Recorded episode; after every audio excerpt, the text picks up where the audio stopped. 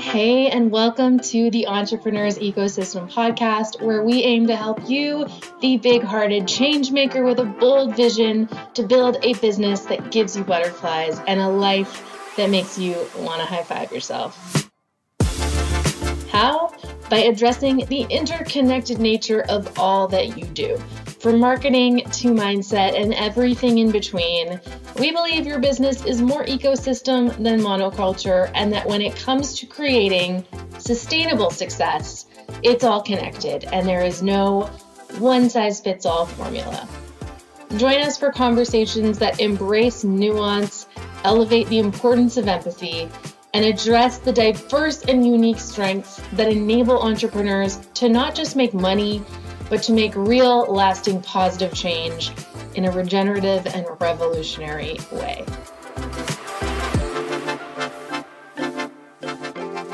Hey, friends, welcome back. You might hear my school bus in the background. Apologies for that, but it is not going to interfere with the absolute majestic creature that we get to interview today, Chris Orzechowski, whose last name is almost as hard to say as mine is what you get when you cross Don Draper and Tony Soprano. He's an email copywriter who has written some books, and he also owns a tiny agency.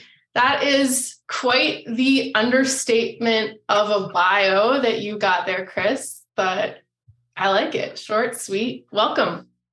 Thank you. Yeah, I've been. Uh, what I do is every time I go on a podcast, I just write something different, or mm-hmm. every time I do an interview. Um, so that was I like that one best. I might roll with that one for a while. So. Perfect. I like it. I have a question about tiny agencies because who do we have? Mikkel on, and she was like, "I have a small agency," and Chanti's like, "I have a small agency," and so like, there's so many other things we could talk about. Just but based on your bio, like what's a tiny agency versus an agency agency or an enterprise agency? Yeah uh, so the way it was explained to me uh, there's this guy austin Brawner who runs e-commerce influence and uh, brand growth experts i think is his website. And he put it where there's like three kinds of agencies. There's kind of like the whale agency which is like you want to get as many clients as you can scale up maybe you want to sell it or you want to get to where you have 700 employees and 1000 clients or like whatever the, the case might be right that's one type the other type is like the straight up productized service agency where you just launch like um Annika Watkins is a great example of this with Moxie copywriting. And then you have like the boutique agency, which is kind of like probably what I have and what most people have, where you only work with a handful of clients. You keep it intentionally small. You do work that's a little bit more bespoke. It's obviously somewhat productized because you're not doing a million different things but it's within the same realm of the projects you're doing but you get to have more creative freedom and go deeper with the clients that you work with. So that's how i define it. Mm. um, more like boutique i guess is the word where uh, you know i I kind of explored all different models when I was growing my my team and everything, and um, I just like doing working with the clients that I want to work with and doing the kind of work that I want to do. And you know, because I think what happens when you try to grow a big agency, like you have to take anyone who comes in, right? Like you can't really fire the clients because, especially like if you have a partner and there's other fi- people have financial stake, it's like you can't just tell a client to f off and fire them, right? And then you know, because then it's like, hey, we didn't talk about this. like they had a six month contract or like whatever they did. Like it's always this consideration with the numbers and everything. But I just like being able to do the work that I want to do, kind of work that I want to do, the way I want to do it with the people I want to do it with. Mm. I like it. Here, here. Yeah, totally. Yeah, boutique, bougie. Boutique and bougie. Yeah, that's. uh Speaking of, speaking of. Okay. Before we talk about anything else, Mm-hmm. I really have to ask you about this raw milk open loop that you dropped in your in your email from the other day. What's the deal? And I'm just like praying that you're serious. Oh, I'm I'm I'm deadly serious. Um, so like the food system's interesting in I mean really everywhere, everywhere it's got different rules and regulations. And I just see stuff. I'm, I'm kind of like LARPing as Howard Gossage a little bit. Like I like what he did with the Sierra Club back in the day, and I think how he basically wrote ads and like stopped them from flooding the Grand Canyon and stopped them from cutting down like the redwood forest. So that's pretty cool that you could do that, right? And I was like, well, what could I do? And I, you know, I look around and people on Twitter, always a place like, yeah, raw milk is good. And I was doing research and people are like, the reason why most people are quote unquote lactose intolerant is they're not actually lactose intolerant. It's just that the milk is so pasteurized and bastardized that by the time it goes through the whole process, what you're drinking is what's upsetting your digestive system. And I'm sure that's not the case with everyone, right? But I think a lot of people, like, I don't have those issues, but I'm like, why is there a law against this? Like, this is stupid. And then I started looking at like things in New Jersey, my home state, and like they were discussing having safe injection centers, which means like you can go and like shoot heroin in like a safe place. And then I was like, okay, so I can go shoot heroin, but I can't drink a glass of raw milk. And I was like, you know, I see these things in the world, and I'm like, doesn't make sense to me, right? And uh, I know they're separate issues, but I'm like, it doesn't make sense that you can do one of those things onto the other thing, right? And then you could buy fireworks. And I remember like Jason Pierre-Paul, who's a player on the Giants, he like blew half his hand off. You know, that maybe that was six, seven years ago, whatever it was, right? I'm not saying like, oh, we got outlaw fireworks now, but I'm like, okay, but I could buy those. I can literally buy an explosive device and light it off in my street, in my backyard, wherever, but like I can't drink a glass of raw milk. And I'm like, okay, well, if I drive over to Pennsylvania, because I used to do this, back in like 2012, I was at a CrossFit gym and they used to have a guy running over the border. It was like freaking prohibition, right? They had this guy load up the trunk, run across the border, very hush hush, right? they would get raw milk. So like, you know, he'd go to the drop off site and you go and you pay, I think it was like $10 back then. So now it's probably 20 bucks equivalency, right? After inflation, you get your gallon of raw milk. And I was like, this is stupid. This is like so stupid, right? And I was like, are they stacking bodies along the Pennsylvania Turnpike well, the, the people dying from raw milk. I was like, no, where's the bodies? You know what I'm saying? Like, so if you go to Pennsylvania, you could have raw milk, but it's it's the most dangerous, most regulated substance in the entire state in New Jersey. So I was like, well, that's stupid. It doesn't make sense. And like, no one's really doing anything about it, right? So I was like, I'll be the guy. I'll be the guy. I'll fucking do it. Like, whatever. Like, I can write, I can persuade. And like, it's a big challenge because what happens is it's kind of like in copywriting and marketing and like having your own business, like there's this, I don't know if you guys feel the same way, but like sometimes you feel like you're chasing the dragon. Like, and that's obviously an analogy like with drug use, like you take the first ever hit, that's the highest you ever get. And then you're always chasing that high. And sometimes with your business, things tend to feel that way where like mm-hmm. you do a multi-million dollar launch you do another one another one then you get jaded and you're like okay cool another eighth multi-million dollar launch like who cares whatever right? And then you do a new project and that works and then you get jaded with that and then on and on and on and it's like okay well what's the next challenge? What's the next peak? What's the next mountain you could climb? So i'm like i bet i could do this. I don't know if i could do it but i'm going to figure out how to do it. I'm going to build a coalition and i'm sure i'll make a lot of friends and go on a lot of crazy adventures along the way but like that's what i want to do. I want to make raw milk legal because then if i could do that I bet I can make it legal in the entire country. And then if I could do that, well, what can't I do at that point, right? If I could change the laws, I mean, totally crazy. I don't know. I don't know if I could do it, but what the hell else am I going to do? You know, I'm still going to do projects and make money and do all those things, publish books, but like, I don't know. You know, why not? Right? Like, yes. That's, that's, that's Can we be the Canadian contingent? Hundred percent. Yeah. Because okay, and also this reminded me of a quote the only thing that can replace one story is another story. Mm-hmm. And that's mm-hmm. uh Yuval Noah Harari kind of like transhumanist dude, but also a really intelligent guy. And it's so true. You have to change the story about raw milk. And what mm-hmm. you're saying and explaining is so on point. It's such a good analogy for just how absurd so many of the current rules that our society adheres to really are. Mm. Man, and the history of raw milk is fascinating. Have you read Nourishing Traditions?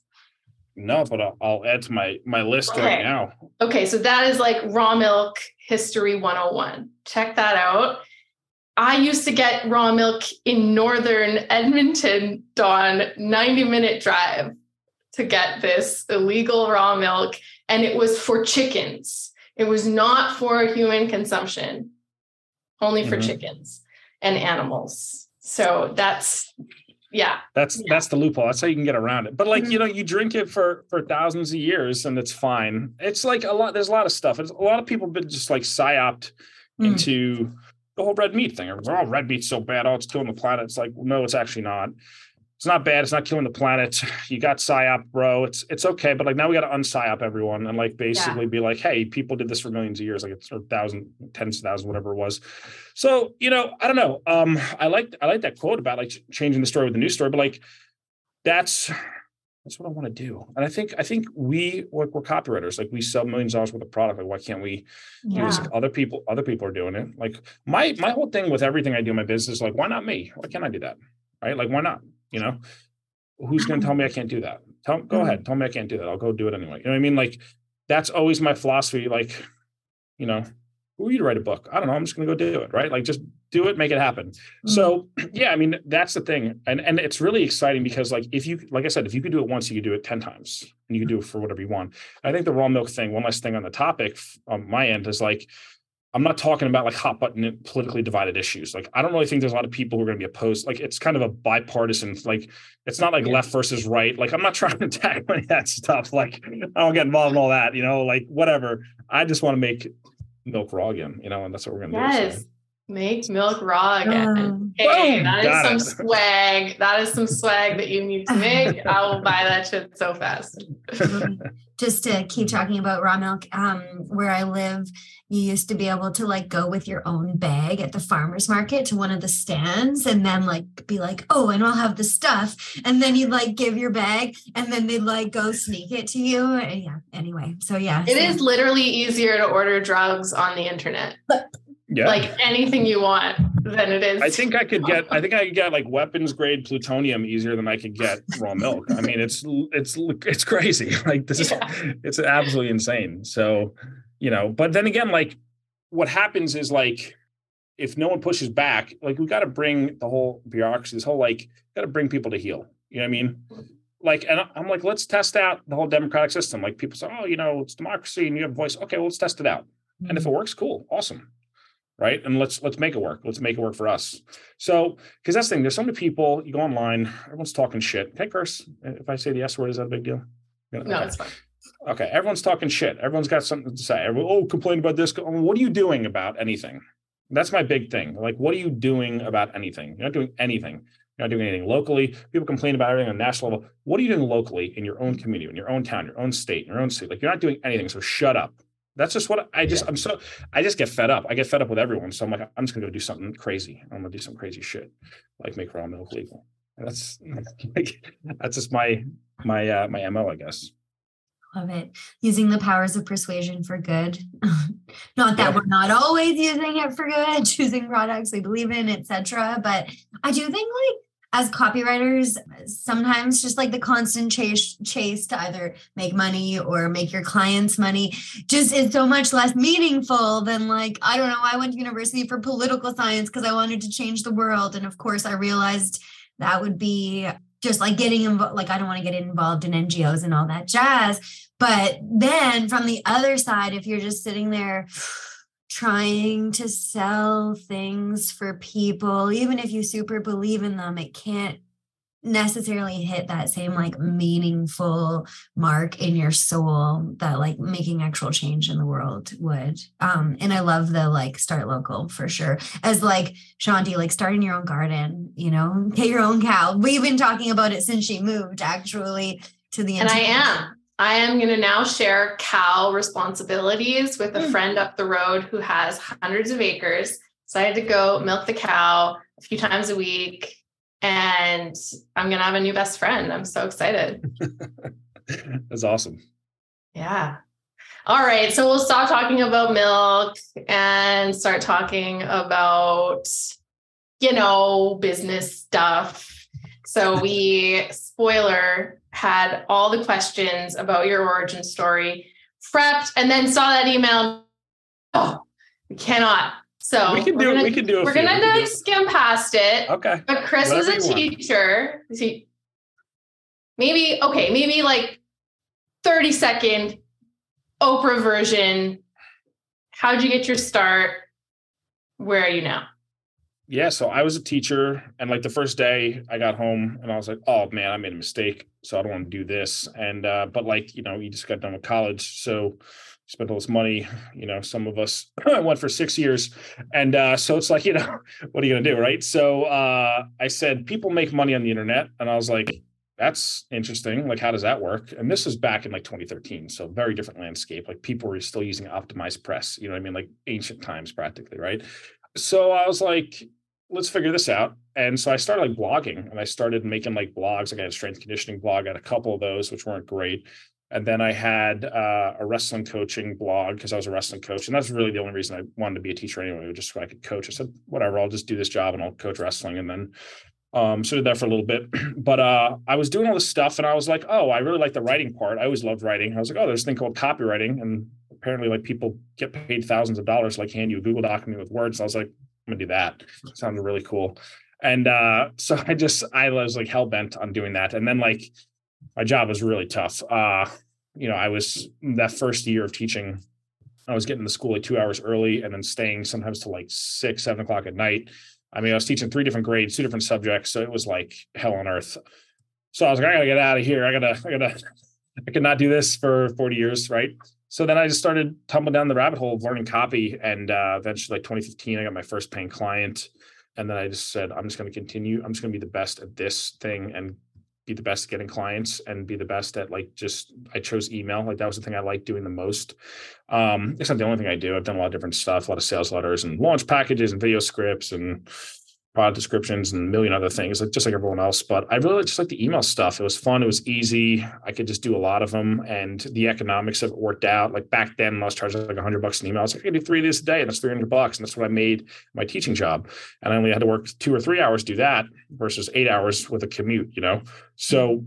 That's what I did. I just doubled down and um, continue to just stay in my lane and really focus on getting good at that one thing.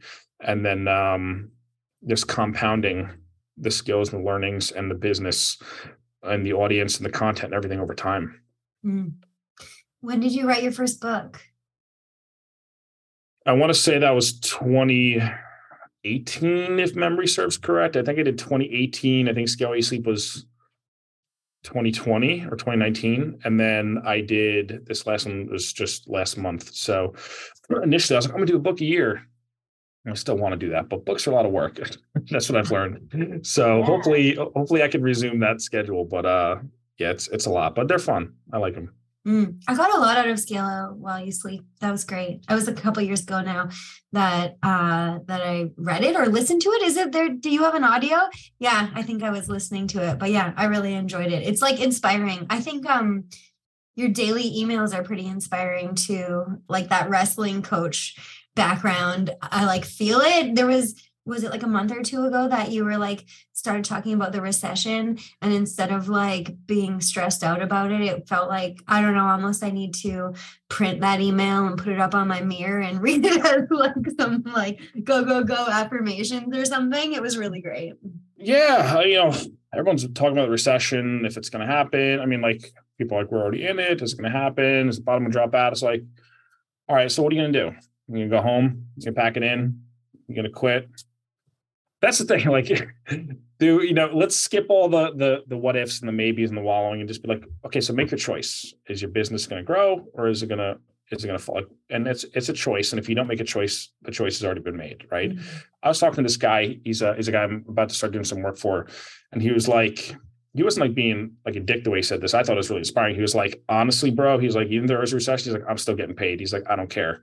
I was like, fuck yeah, bro. Like, that's the mindset. Like, that's what, like, you know, people like, no, you can't do that. I'm like, I can do whatever I want. I can say whatever I want. And so could you. That's the thing. Like, it's not just me. I'm no one special. I'm just the guy who said, this is my mindset and this is what I'm going to do. And anyone can adopt the same mindset. It's not like a zero sum game, right? Like, everyone can have that mindset because what is a recession anyway? It's when fears about the future of the mm-hmm. economics of wherever you live or the system, right? So like fears, that's what it is. It's it's a thing that's in your head that's causing people to act a certain way on a mass scale.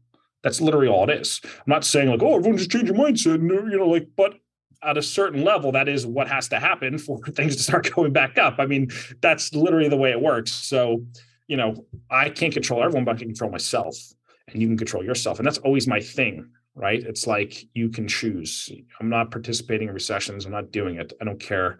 I'm going to find a way. You can choose the same thing. Anyone can choose the same thing, but it's got to start with that mindset of being like, screw it, whatever happens, we're going to be okay. People don't do that. I don't know why they don't do that. this. Probably a number of different reasons why, but like my thing is like my wife doesn't work anymore. It's just me. Am I going to look my kids? Sorry, hey, can't pay our mortgage, don't have food. Absolutely not. not not an option. You know, like it's just not not it's not even it doesn't even register. It's just not an option on the form that we could select. You know what I mean? It's we're going to be successful. That's what's going to happen. And I think people, I don't know, I think because I was a wrestler, I have a little bit of a leg up in that department because like at the end of the day, like this is just typing words on a screen. You know what I mean? Like I'm not riding, running stadium stairs. I'm not getting my head pounded in. Uh, you know, I'm not cutting weight. I'm not losing 17 pounds in four days. Like this is just typing words in the box. You know what I mean? Like at the end of the day, that's all we're doing. We're typing words in the box. So I know I, I ramble sometimes, so you got to steer steer me back. You know, whatever. I love it. I love that you like don't take yourself that seriously, and I think that's part of the like doom and gloom around the recession is this like heaviness and seriousness that like I have to be in control. It has to work how I want it to. And like we have so little control mm-hmm. in our lives and businesses the only thing we can control is our own actions and attempt to control our, our own thoughts and patterns. And that's it. So, yeah. yeah, kudos. And you have so many, like, you have such a diverse library of offers for people. Like, I feel like you have something for business owners at every stage of their business. So I think that in a situation like we're in helps too, because you're not going to say to someone, well, sorry, you can't afford to hire me for 50 grand plus royalties or whatever your agency charges. You're not going to turn them away empty handed. You've got the books and courses and the newsletter and all this other stuff. I'm curious I'm curious if we can go back to the book and like why did you start writing books and how did that strategy in particular impact your trajectory in your business? So I started writing the books for two reasons. One reason, uh, there's this book, it's not very good. I thought the book kind of sucked ass. It could it's one of those business books that could kind of be summed up on one page. I mean, I'm sure the author's a good guy. Like I shouldn't talk smack about him, but I don't know the guy. But uh, I think it was called Wanting. It was like the science of desire or something. I don't remember, but I think Andrew Wilkinson was the one who like recommended it. I read it. It was okay. Basically, you know, you sum it up in one sentence. It's like you're going to want to do the things that your friends do. A mimetic desire. It's like that whole theory. And one of my friends is publishing a book. I said, you know, I'm gonna publish a book too. So like that, that was the first thing. but the second like bigger reason behind that was I was like, I'm gonna be the guy who wrote the book on email marketing. And then when I'm gonna bake off of someone else, I'm gonna be like, cool. Well, you could choose that person, but I wrote the book, and here you go. Here's a copy of my book. You know, you let me know what you decide. And because if I wrote the book and you don't got a book, I'm gonna win, always, 100 percent of the time. Mm. And I just realized that. And I didn't go to a publisher. I self-published. It doesn't matter though. You know what I mean? Like I have a book and you don't. And so like I, I just see that these there's these options on the table that no one picks up. And I said, I'll I'll do that. I'll take that option. I will make the book. And I pay I went with uh, 90 minute books and they're great. And they helped me knock out my first book. And uh, it was a great process. And I think I paid was it three grand, 2,700, whatever it was. Uh, I think they've, I don't know what they're charging nowadays, but this was, you know, a few years ago and uh, paid the money, produced the book. We got the book done, and then I was an author. And I said, okay, if I do it once, I can do it 10 times, right? So, you know, I went with them again for the second one. Then I self published this one. I'll probably self publish the next one. I eventually, maybe we'll see. Maybe I'll go to the big publisher one day when I have a big enough audience. But I said, I'm going to write books and that's going to help me get hired. That's going to help me charge what I want because I'm literally the dude who wrote the book on the topic. And then what started happening was other people were like, "Oh, I'll write a book too." I said, "Okay, now I'm gonna write my second book." and then when, when, everyone starts writing the second book, then I'm gonna write my third book. Right? So like, it's just one step ahead of the game. That's always what I'm trying to do. I'm always trying to like, you know, think two to three moves ahead and just stay on the offensive, essentially. Mm. And it seems like in the last maybe six months of me watching you, you've been like on the offensive for growing your audience you've tried out all these different channels and how's that going is it fun do you like it and um and like what what's been the most fun and and rewarding or or not?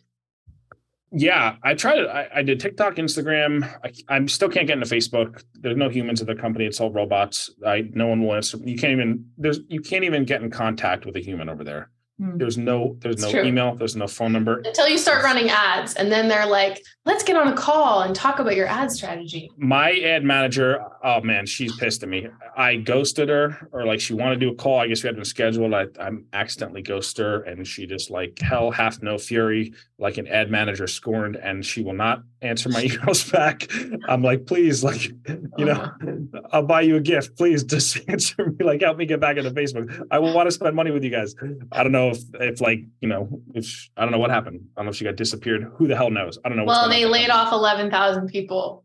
Maybe maybe she got the axe. Yeah, I, don't know. Like I cannot get in contact. I, I went through Instagram. I, no one will get back to me. They don't like me. I don't know. I must have said I must have wrote an email about Zuckerberg. They don't like me. So yeah. I was doing Facebook a little bit back in the day. Uh, I did TikTok, which is the stupidest app in the world.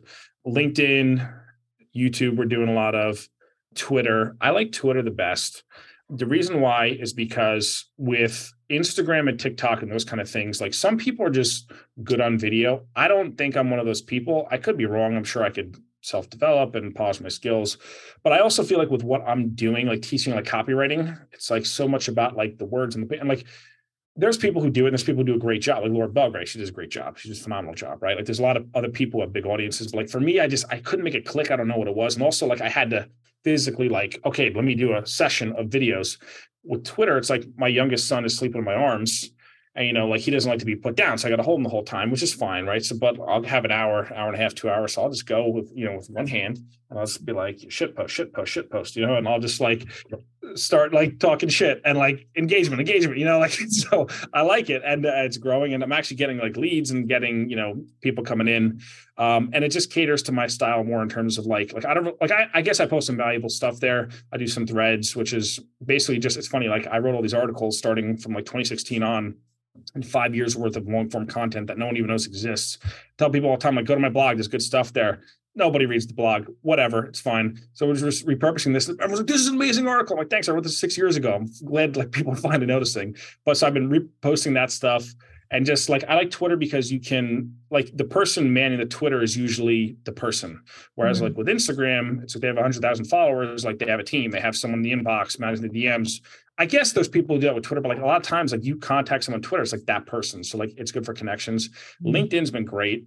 Uh, you know, I didn't have a LinkedIn. I started doing LinkedIn. I'm like, wow, there's people here. They're actually like posting stuff. It's kind of like Facebook, except everyone's a lead. You know what I mean? So it's even better because you don't have like all like your relatives who are arguing about politics and everything else. It's literally just straight up leads, right? So I got a lead today from from just me posting stuff on on uh, LinkedIn, and I like my profile my you know it's unoptimized. I don't have any keywords. I don't you know i just my bio is two sentences you know it's like i don't do anything right there but just posting content there like it's starting to work. So linkedin's great. I like youtube because youtube is indexable and it's searchable and it's seoable and that's like i'm not the best in the world at that stuff. And again it's a very high barrier to entry because what you got to do is you got to sit down and you got to get your ring light and you got to take the computer off the desk and you got to make sure you know you're, you're clean shaven right and you got to make sure you're good and you have your outline you got to do your video and then you get to the video to the editor and you got to seo everything you got to put it up.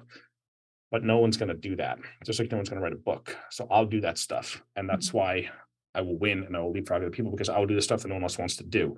Now, I don't want to spend 90% of my time doing that. But if I can spend a 10% of my time doing that, that's going to compound and grow and grow and grow.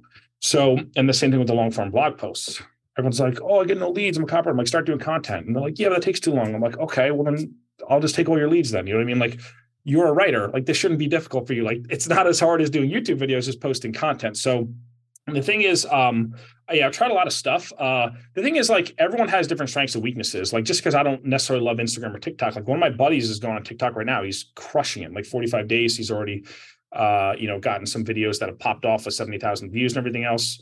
And like, uh, you know, whatever, I'm happy for him. I'm not going to do that. But like, the thing is, whatever your strength is, if you have a platform you like and you like the the way the content like the the distribution system and the way the algorithm kind of works and the type of content that pops off and it caters your strengths and absolutely do it.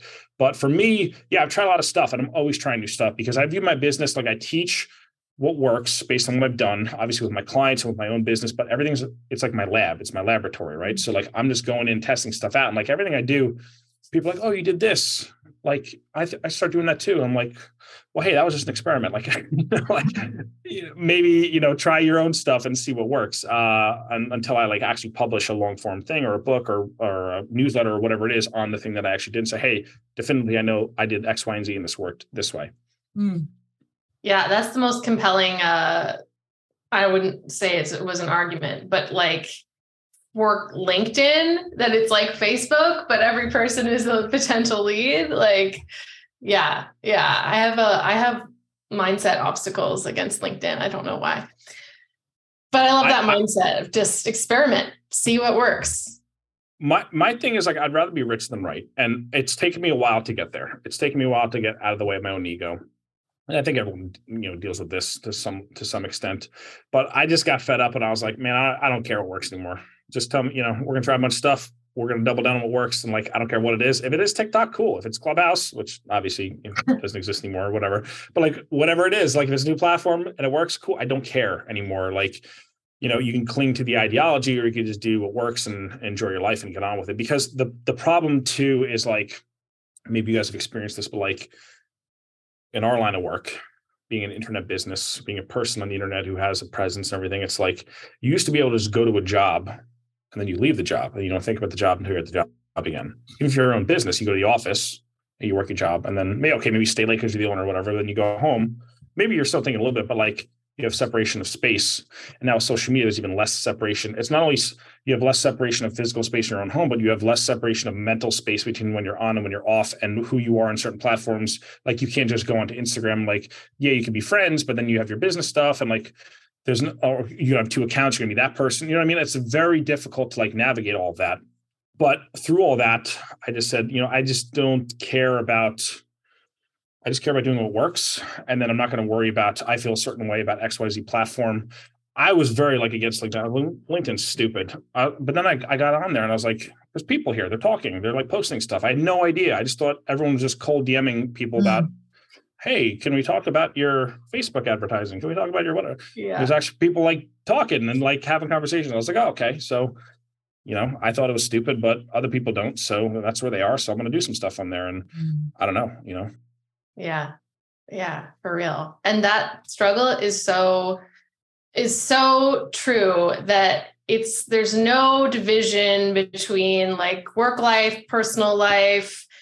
I yeah, I get so in my head about all social media stuff because I'm like can I share who I actually am? And like that I'd rather be rich than right plays into that too because it's like well, there's like a lot of shit going on in the world that would be fun and interesting to talk about with open-minded people and yet we can't necessarily because then what happens? You like cannibalize based on ideology clash and it's it's so complex. So you are so outspoken and honest and have no it feels to me like no holds barred opinion is out there unapologetically. I love it. I totally admire that about you and about anyone who's like that. Personally i'm like oh my god i'm like my anxiety is coming up just watching any kind of polarizing topic rise to the surface. How have you navigated that? Like i know you because you share some of your email replies and the hate that you get it's like it's so funny but also does it does it affect you in a way that's not funny ever okay so with the email replies in particular like what i've learned is that you know when your audience gets to a certain size like you're just going to have a certain percentage of people who are just absolutely batshit insane. Uh, Tim Ferriss wrote an article about this, and you know he has five million people on his list or whatever. So he's like, imagine a city of five million people. He's like, how many people are going to be murderers? How many people are going to be rapists? How many people are going to be car thieves? How many people are going to be drug addicts? You know what I mean? And like, like even if it's even if it's hundred people out of five million, which is insanely low percentage, but even if it's hundred people, that's a lot of crazy people who know who you are and are like following you. And so, like my audience, you know, my email list is probably about eleven thousand exact as of right now. We're at like ten ninety 10995 before. but like that's still you know eleven. You put eleven thousand people. Like when I wrestled at Boardwalk Hall in Atlantic City my senior year for the state tournament, there were thirteen thousand people, and that's a huge arena. I was like, wow, that's almost the same amount of people. That's a lot of human bodies, right? Like, so you're always gonna have some crazy people. what I found though with most people online is that when they are talking shit to you, it's because it's either projection or displacement. It's always one of those two things, right?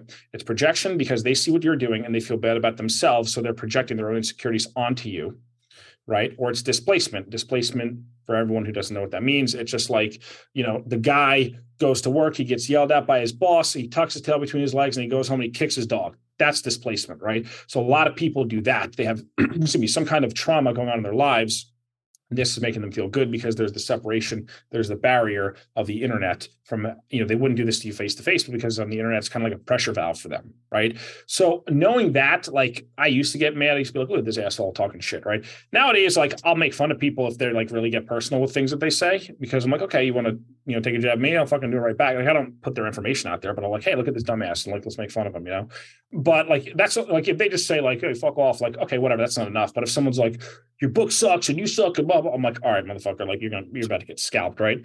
But i think what also happens is like it's almost like you're people are, i'm gonna get like institutionalized after this podcast. They think like it's almost like you gotta have a human sacrifice to appease the will of the crowd like you gotta scalp someone in public. A number one, so like you put a head on the spike outside the castle and no one wants to invade because they're scared of what you're going to do to them. And B, it almost like is a pressure valve for other people who have their own frustrations and they can kind of cast them onto the person that you're scalping in your email. And people are probably going to be like, this guy's a psycho.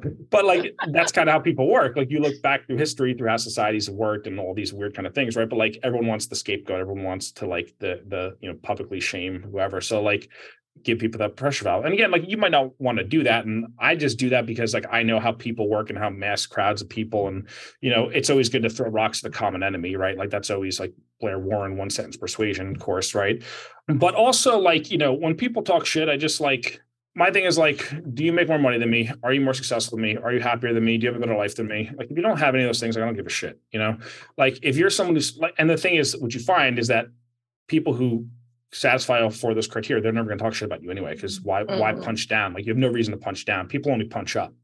So like I know you're punching up. I'm not going to get concerned because you're punching up because you're trying to make yourself feel better.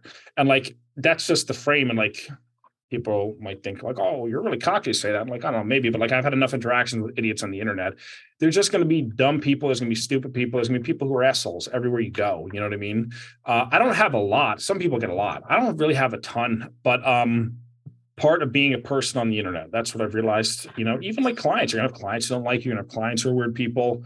You know, everyone like if you're doing business with anyone, but it's not different. Like if you had a job, you'd run in the same thing. There's gonna be someone in the office you like. There's gonna be a customer of the business or a client that you don't like. You can work at Dunkin' Donuts. There's gonna be some disgruntled asshole who walks in because you put too much milk in their latte or whatever. You know, there's always gonna be some kind of scenario. So it's just a matter of choosing the like there's no utopia. There's no perfect the grass is not greener anywhere, right? Like it's just choosing the set of problems that you are comfortable dealing with and then accepting that every day and then just moving forward with your life. Mm. bam yeah. love it. Yeah great advice. Agreed. I i think that too like do i ever like intentionally comment or reply to people's emails just to knock them down and tell them they suck? And like no. Literally never because i would mm-hmm. never waste my time doing those things. And so for anyone who does, it's like, yeah, it must be their form of therapy or something. Not it literally is. I mean, that's the thing. Like, there's there's just a lot of crazy people, and people and social media is making everyone crazier too. So, like, you got to factor that into it. Like, you know, it's uh, it's the Wild West still. It's very weird, but mm. I don't know. It's it's it's there's good and bad. You know, there's good and bad, and you just take the, you just you just I don't know. I don't have all the answers. All I know is just you know you you rally your your people behind you and throw rocks at common enemies and continue on your mission. And that's the thing. Like if you're helping people and doing genuinely good things for people, like who cares? You're always gonna, you know, like there's people don't like Mother Teresa. You know I mean? There's people who don't like all different kinds of very, you know, people who would be, you know, have very seem positively in the world. You know what I mean? Like there's always there's always someone who's going to not like you. So it's like, what are you going to do? You're going to stop again. You're to stop? You're going to pack it in. You're going to go home. You're going to keep on just doing your thing. Yeah. What else are you gonna do? I have another quote for us. Found this one today. This is Audre Lorde. If I didn't define myself for myself, I would be crunched into other people's fantasies for me and eaten alive. Mm-hmm.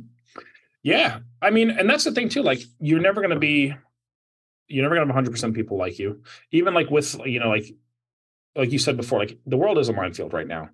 I feel like this, and again, I wasn't really alive then, but like, it's probably like what it was like living in terms of like what you could say and what you can't say to have your life ruined in like some communist countries, I would imagine. You know, again, like no one's shipping you off to the gulag, right? Thank God. Hopefully, at least not yet, right? But like, it, like you can get your life ruined like that. You know what I mean? So like, the world is a minefield. It's part of like having allies and part of having people who like you and are behind you and will have your back. And there's always pockets of people, but you can't be a lone wolf ever. You always got to just find. You got to find your cartel, essentially, right? The whole world is just cartels. Whether it's a government, whether it's an actual cartel, whether it's just a people group, people banding together for a common interest. Like the whole world is cartel. So you just got to have your own cartel. Mm. I like it. Yeah. Will you guys be in my cartel? Yes. We could be the copy cartel. We could be the uh the raw milk raw cartel. Milk. There we go. raw there milk. We go. Yes. The cow the cow cartel. I love it. um speaking of in our cartel, um, what will be the nootropic uh, stack? And that's a Ooh, question yeah. from Chanti, but also uh, Matt Brown wants to know what are you taking for nootropics? I just ran out. I actually need to order some more. So I was taking, I was taking. There's this company called Gorilla Mind, and they had this Gorilla Mind Smooth, and they had a Gorilla Mushroom thing. Uh, and I would take them both together. And before that, I've been taking those for a while. Before that, actually, I just tried these things. They're not really, actually, not that good. Uh, these Neuromints, they're not great. They're kind of oh, yucky. Okay but I actually like I want to do I want to launch like a gum brand that has nootropics and caffeine. That would be cool. Mm, but yeah. um yeah, I'm kind of I'm kind of in the market. I'm actually in the market for some new stuff. I used to take Alpha Brain years ago, but I don't know if I if they changed the formula or if I just got kind of like used to it, but it didn't really have the kick it used to. Uh, I took that for a while. That was years ago from on it, but uh, lately it's just been the Gorilla Mind stuff. But I, if you guys have suggestions, I'm I don't do any like the prescription stuff, like the modafinil or any of that stuff. I just don't know enough about that to go down that road. But if you guys have suggestions, I'm all ears. Nootopia. Have you tried Nootopia? No, I might have to okay. check it out. So yeah, I got into Nootopia because of their quiz funnel. I was so impressed. I didn't make it but I saw it and I was like, damn, this is fire. Like they're giving me my like set stack that I need. I'm, I got to order this stuff, even though it's like 400 bucks a month. It's crazy. And they give you so much in this kit. It's ridiculous. And the packaging is absurd. And there's so much plastic. It's so wasteful and terrible. Like, I don't know how long I'll actually be on it for, but I had to try it and it's it's pretty good. Like there's various products that come with the there's different levels of of subscription, but yeah, check that one out. Mm, okay, yeah, I'm gonna bookmark this right now. I just use different mushroom powders and like make my own like cashew mushroom coffee things in the morning. But actually was finding that lion's mane and matcha in the afternoon can be like just mm. like mixing mixing those two together is like was a really good big pick me up when I was working my butt off in Chanti's boutique agency. It was like, mm. all right, 2 p.m. Let's go. How much can we get out in the next three hours? Um, yeah, you, you need that AM and PM. You know, it's like mm-hmm. I feel you yeah. on that. Totally. Yeah, man, I could go for a matcha right now. I got my sugar-free gummies. Those work. High fiber sugar-free. my mom's really into those too. um, I have like a email every day question. I know we're getting close to wrapping up. First of all, are you writing and sending an email every day? I think I read your emails almost every single day, and you're one of a few people that that's for. And then, when did you start doing it? And how has it affected your business, or is there anything cool takeaway you can share with us for inspiration? Yeah, I email pretty much every day. On I average at least once a day because there's months when I'll do like two a day. Like there's months when I'll do like 60 emails. So most of my emails are segmented though. You know, I try to hit at least once or twice a week with a, the full list with like content or something. Well, you know, there's people who bought like six of my courses. So like, you know, I'm not going to continue to send them emails for stuff they bought already. That would be kind of dumb. Mm-hmm. So I just, um, I, I hit usually some segment every day. I don't know if I want to continue doing it the rest of my life. You know, like it's fun, but at the same time, like, you know, I don't know. I, I think it's going to eventually become an impediment to my growth because from an EHR perspective, you know, in terms of like there's certain jobs that I could do that only I could do in terms of like having the vision for the company and everything else. So it's good. And I email a lot because, you know, when I email a lot, I make a lot of money. But I would love to be able to have some more automation in place and a little bit of the cobbler's kids have no shoes. Although we're kind of working on that right now. But I definitely want to have more automation going forward. Um, it's great though. I mean, because you know, if you're feeling inspired and you have good stuff to say, which you know I do most pretty much every single week and I have for years, um, it's good. But then like certain things, like for instance, like there's certain topics where I'm like, you know, I've talked about, I've written a thousand emails about this topic. Like, do you really need me to say more? You know, and the people who came in that day, they weren't there for the last thousand emails. So it's like, okay, well, from a customer experience standpoint, I have some fire emails that I sent out like a year ago that they're never going to see. So I'm like, can I be smarter about this? Mm-hmm. And can I put an autoresponder that goes out every day even if I don't have to send it every day, right? So will I ever move away from the daily email? Not technically, because I'll always have some kind of automation going out, and then people eventually get into a backend list, right? But it's good. It's just uh, my time is so limited now that I have two young kids, you know, and uh, which I think is a good thing because it's kind of forcing me into learning how to like grow the business. You know, like I just looked at the 12 month revenue. We're at like 974. So I think we're going to hit a million. You know, it's going to be a photo finish top line. But um, it's like, okay, well, how do you get to two? How do you get to three? How do you get to five? How do you get to 10? Right. Like, am I still gonna be writing daily emails at that point? Like, I don't know. Like, what, how do we get to 20? How do we get to 50? Right. Like, at what point do I have to give that up? So that's the thing. Like, there's a lot of advice out there, even like certain programs. Like, there's so many programs I see now, and everyone's like, you know, grow your business to 30K a month. I'm like, that's cool. That's cool for me like three years ago, four years ago, whatever it is. But like, you know, it's harder to find past that. And even like, you know, with continuity, like there's certain offers. It's like, wow, that's really cool for the people who have like a one person business and they are just like, oh, I have a lifestyle business. I only want to make 15 or 20K a month. Like that's cool. But like new level, new devil, right? So like it's a good tool and I like it a lot. And uh, but I'm also like, you know, what happens when I want to start a second business? What happens when I start a third business or move into other things? Like, so, you know, I don't know. I don't know what the future is going to hold. We'll see. But I'm publishing a lot now and I like it. And I'm going to keep doing it as long as I like it. And then once I don't like it, I'll once I really don't want to do it anymore, then I just won't do it anymore. And I'll just figure that out then. So that's usually like my philosophy with everything in business though. So I like it. Do you ever send out an email without an offer? Um, I have in the past, but there's like no point to, you know what I mean? It's like the thing is like if you buy something, you're gonna get your problem solved. You know what I mean? Mm-hmm. So it's almost like why would I withhold that? You know, mm-hmm. if you don't want to buy, that's fine, but it's a brand awareness tool. It's like does Coca-Cola stop advertising ever? You know what I mean? Like the biggest brand, like, sorry, can't buy Coke today. No, buy Coke any second of the day. It doesn't matter if it's Christmas morning. It doesn't matter if it's New Year's at midnight. Like it don't matter. Like it doesn't matter if it's Thanksgiving at 4 p.m. Like you can buy a Coke anytime you want. They'll take your money, you know? So like, why not have an offer every day, you know? And uh, people are just scared. The thing is like in our corner of the internet, everyone's got their angle in terms of their system that they're selling. And people are like, you know, you got to nurture, you got to do this, this, and that. And that's their differentiator. But like the biggest brands in the world sell every day. Like imagine walking in Chipotle and be like, man, I'm starving. Like, sorry, actually today. To nurture your hunger first. We are going to show you a documentary about the history of burritos. So take a seat and watch this documentary. And maybe in three days, if you're still hungry, then which you probably will be, you can come back and we'll sell you burrito.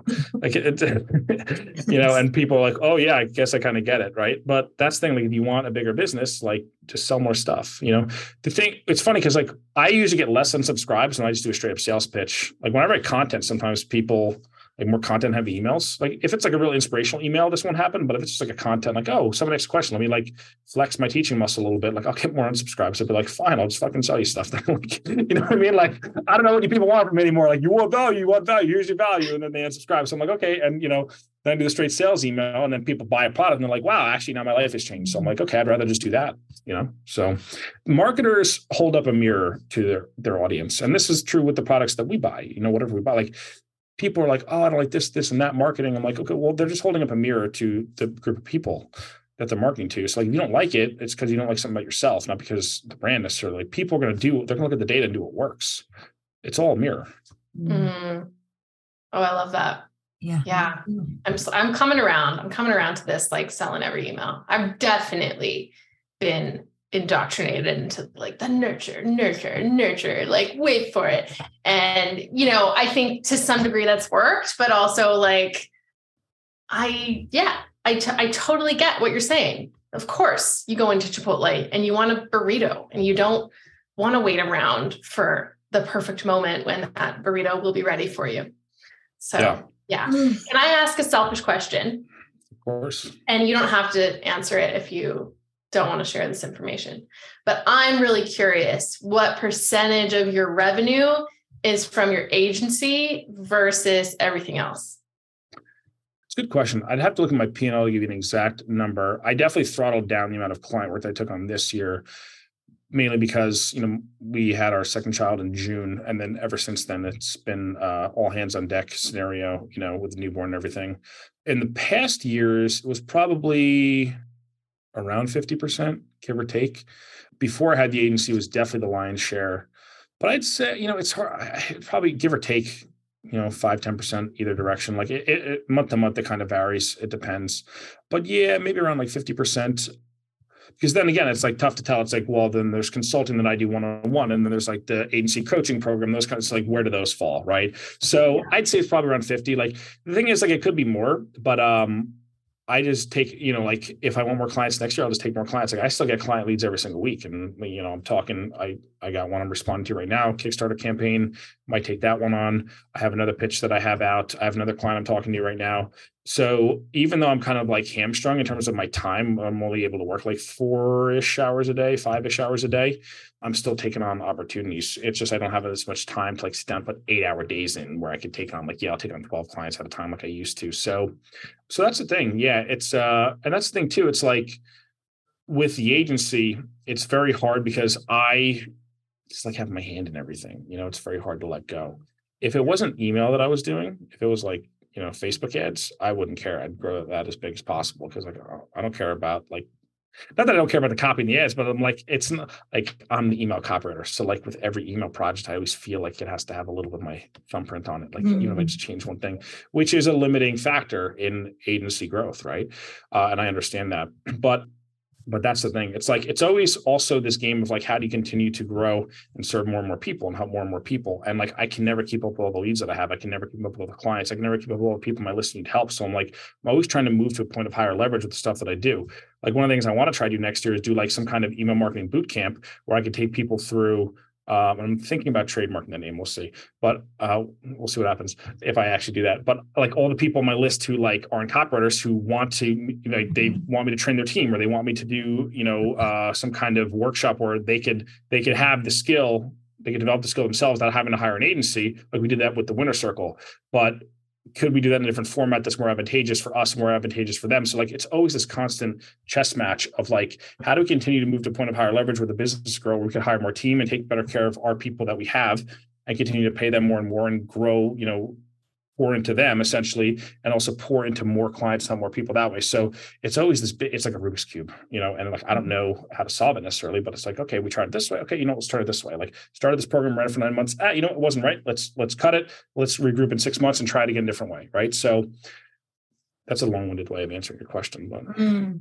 Yeah. Well, thank you. I inside baseball. Yeah. I appreciate it. Yeah. Cause we have like a similar model and I'm similar numbers. It's pretty close to 50 50. And yeah. yeah, similar challenges around the agency side, which, ha- yes, have to have my fingers in the honey pot.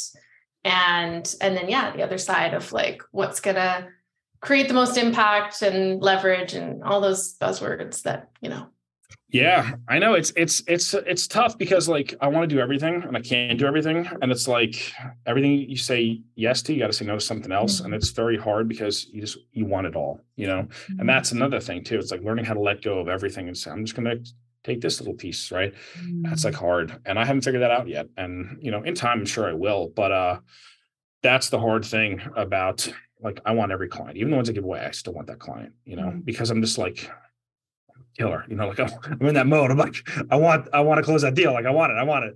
But you just realize you have limits and you can't, right? It's like every client, even the clients that I pass, passed to other people. I'm like, damn, I would love to work with that person. But uh, I mean, not all of them. There's definitely some who don't appeal, but like it's you got to choose which set of problems, which set of benefits that you want to deal with, and then just stick with it. You know. Yeah. yeah but i like this fluidity that you're speaking about too in in terms of your offers and in terms of like testing things and then seeing how they're working out and then and then shifting them because i think like uh like it can be so limiting to be like this is what i do and this is exactly how i do it um and then not being able to respond to like let's say the 5000 new people you added to your list this year or something and and what they actually need um yeah i think it's really inspiring and i like the idea of keeping the agency tiny enough that you can be fluid in the other offers as well it's really cool yeah. I, I wish I wish I could just like I envy the people who are like I do one thing and I'm really good at it and so like I envy those people. So I'm like my brain, I'm just all over the place. Like I can't not that I can't sit still, but it's like I guess in terms of the the visionary integrator scale, like my visionary is like way up here because I'm always like, oh, it'd be cool to do this. Like I want to, I'm a quick start. I want to start this. I'm gonna get it going. And then like once it's going, I'm like, okay, who do I hand this to? Like, I got to give it the, you know, like hot potato, hot potato. Like, who can I hand this off to? Right. Um, and then I want I want to go on to the next thing. So again, like there's but then there's people who are wired the exact opposite, who just they're the rock. They're mm. the steady rock, they're the steady drum beat, right? They're just gonna show up every day and operate, right? So like what I've tried to do is align myself with people on my team who can do those certain things and complement me that way. So like I had to like hit the brake like three times today. Like, oh, I should send an email out for this position in my company. I send this email out for the survey for this new offer. And I'm like, slam on the brakes. You know, I'm talking to Cindy, my, my director of ops tomorrow. I was like, let's just wait till after the call. But mm-hmm. it's like a learned thing to be like, just hold on. You know, like don't launch that new thing just yet. Don't launch this new offer. Like just wait. so it's tough. It's hard. Mm. Yeah. Man, well, thank you so much for mm. sharing your wisdom with us and being so real. And yeah, it is hard, but we're doing it and we're kind of crushing it. Mm. So here's to that. Mm. Where Cheers. can all the people listening learn from you? And yeah, the book. Where do we find the book? The book, if you go to the emailcopywriter.com slash client dash acquisition, I think that's the sales page URL. I mean, if you go to the emailcopywriter.com and get on my list, I'll be plugging it in pretty much every email. If you go to my YouTube channel, you may even get targeted for an ad for the book.